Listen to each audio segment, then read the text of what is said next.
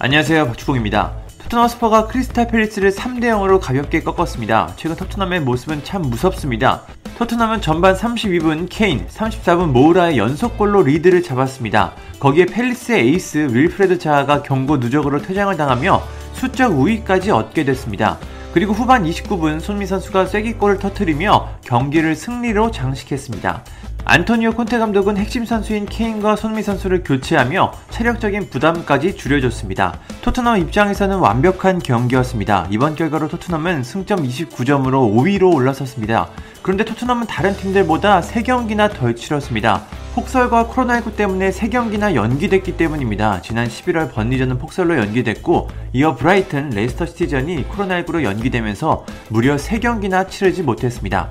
안토니오 콘테 감독이 부임한 후 토트넘의 분위기가 좋을 때마다 경기가 연기되면서 토트넘 팬들은 아쉬움을 삼켰습니다.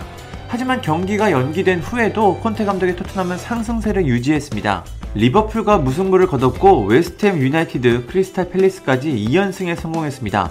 콘테 감독은 토트넘에서 리그 6경기를 치렀는데 4승 2무로 무패 행진을 달리고 있습니다. 우승에 도전했던 컨퍼런스 리그는 렌전 몰수패 때문에 탈락했지만 리그만 보면 승승장구를 이어가고 있습니다. 만약 아직 치르지 않은 3경기에서 모두 승리한다면 승점이 38점이 돼 4위까지 올라설 수 있습니다. 챔피언스 리그 진출이 가능한 순위입니다. 참고로 누누산투 감독은 경질 전 10경기에서 5승 5패로 승점 15점을 얻었는데 콘테 감독은 벌써 14점으로 6경기 만에 비슷한 승점을 얻었습니다. 이런 게 감독 교체의 효과인 것 같습니다.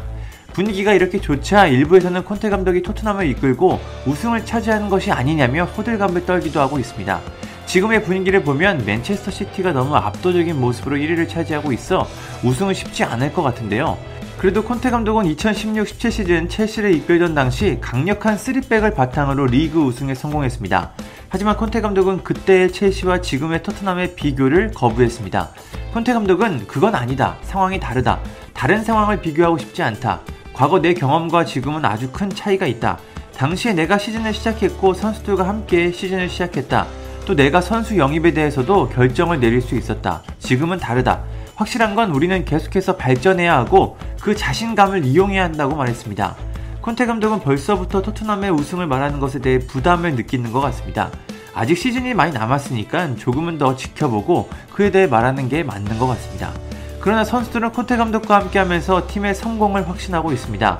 이번 경기에서 1골 2도움을 기록하며 최우수 선수로 선정된 루카스 모우라도 자신감을 나타내고 있습니다. 그는 앞으로 치를 경기가 많다. 한 단계씩 앞으로 나아가야 하고 매 경기 최선을 다해야 한다. 중요한 경기들이 많이 남아있기 때문이다. 하지만 지금처럼 한다면 우리가 큰일을 낼 수도 있겠다는 생각이 든다.